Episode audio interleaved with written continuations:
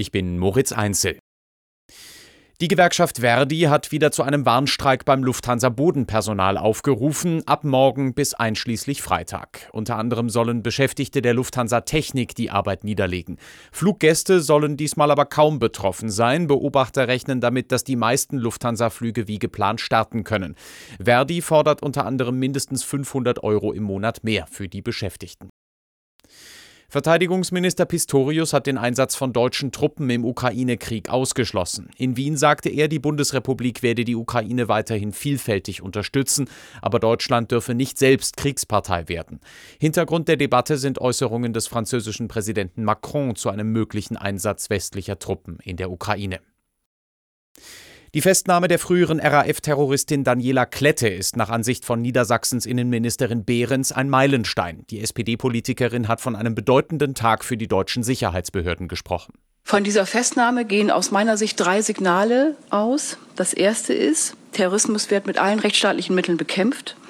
Terroristen können sich nie sicher fühlen, auch nicht nach 30 Jahren. Und unsere Sicherheitsbehörden sind hochprofessionell und jederzeit in der Lage, ähm, Terroristinnen und Terroristen auch nach langer Zeit aufzuspüren und ihnen habhaft zu werden.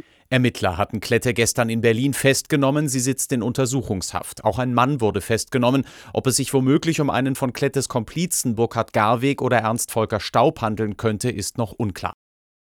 Die bayerische Staatsregierung hat Kulturstaatsministerin Roth zum Rücktritt aufgefordert. Staatskanzleichef Hermann sagte, der offene Antisemitismus in der Kulturszene sei nicht hinnehmbar.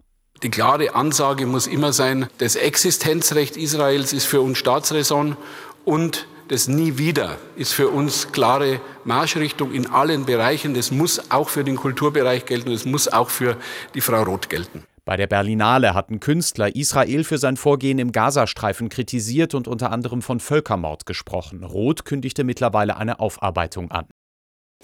Auch nach der Corona-Krise ist die intensive Nutzung digitaler Medien unter Kindern und Jugendlichen in Deutschland problematisch. Zu diesem Schluss kommt eine Studie der Krankenkasse DAK und der Uniklinik Hamburg-Eppendorf. Demnach nutzen knapp ein Viertel der 10- bis 17-Jährigen Social-Media-Dienste wie TikTok, Instagram oder WhatsApp riskant viel. Das seien dreimal so viele wie im Jahr 2019, also vor der Pandemie.